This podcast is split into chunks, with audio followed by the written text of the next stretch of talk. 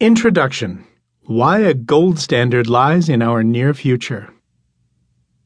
More and more people are asking if a gold standard will end the financial crisis in which we find ourselves.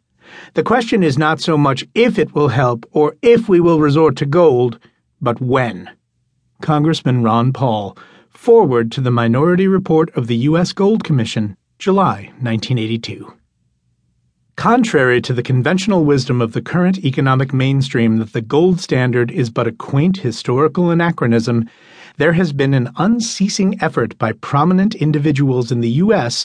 and also a handful of other countries to try and reestablish a gold standard ever since President Nixon abruptly ended gold convertibility in August 1971. The U.S. came particularly close to returning to a gold standard in the early 1980s. This was understandable following the disastrous stagflation of the 1970s and severe recession of 1979 to 82, at that time the deepest since WW2. Indeed, Ronald Reagan campaigned on a platform that he would seriously study the possibility of returning to gold if elected president. Once successfully elected, he remained true to his word and appointed a gold commission to explore whether the U.S. should, and how it might, reinstate a formal link between gold and the dollar.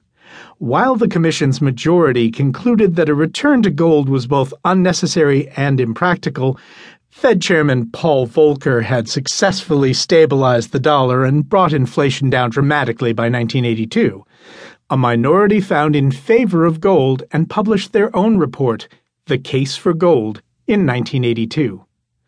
Also around this time, in 1981, future Fed Chairman Alan Greenspan proposed the introduction of new U.S. Treasury bonds backed by gold as a sensible way to nudge the U.S. back toward an explicit gold link for the dollar at some point in future. In the event, the once high profile debate in the U.S. about whether or not to return to gold eventually faded into relative obscurity. With brief exceptions, consumer price inflation trended lower in the 1980s and 1990s, restoring confidence in the fiat dollar, which was particularly strong in the late 1990s. By the 2000s, economists were talking about the great moderation in both inflation and the volatility of business cycles. Maestro Alan Greenspan and his colleagues at the Fed and their counterparts in many central banks elsewhere in the world were admired for their apparent achievements. We now know, of course, that this was all a mirage. The business cycle has returned with a vengeance, with by far the deepest global recession since WW2, and the global financial system has been teetering on the edge of collapse off and on for several years.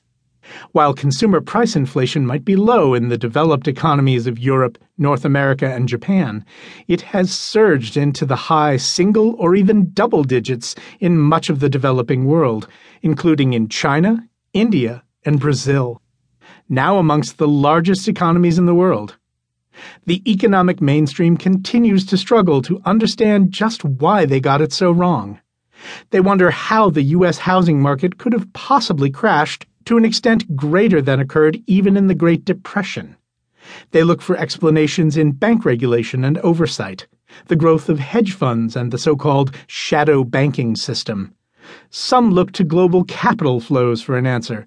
For example, China's exchange rate policy and huge cumulative current account surplus.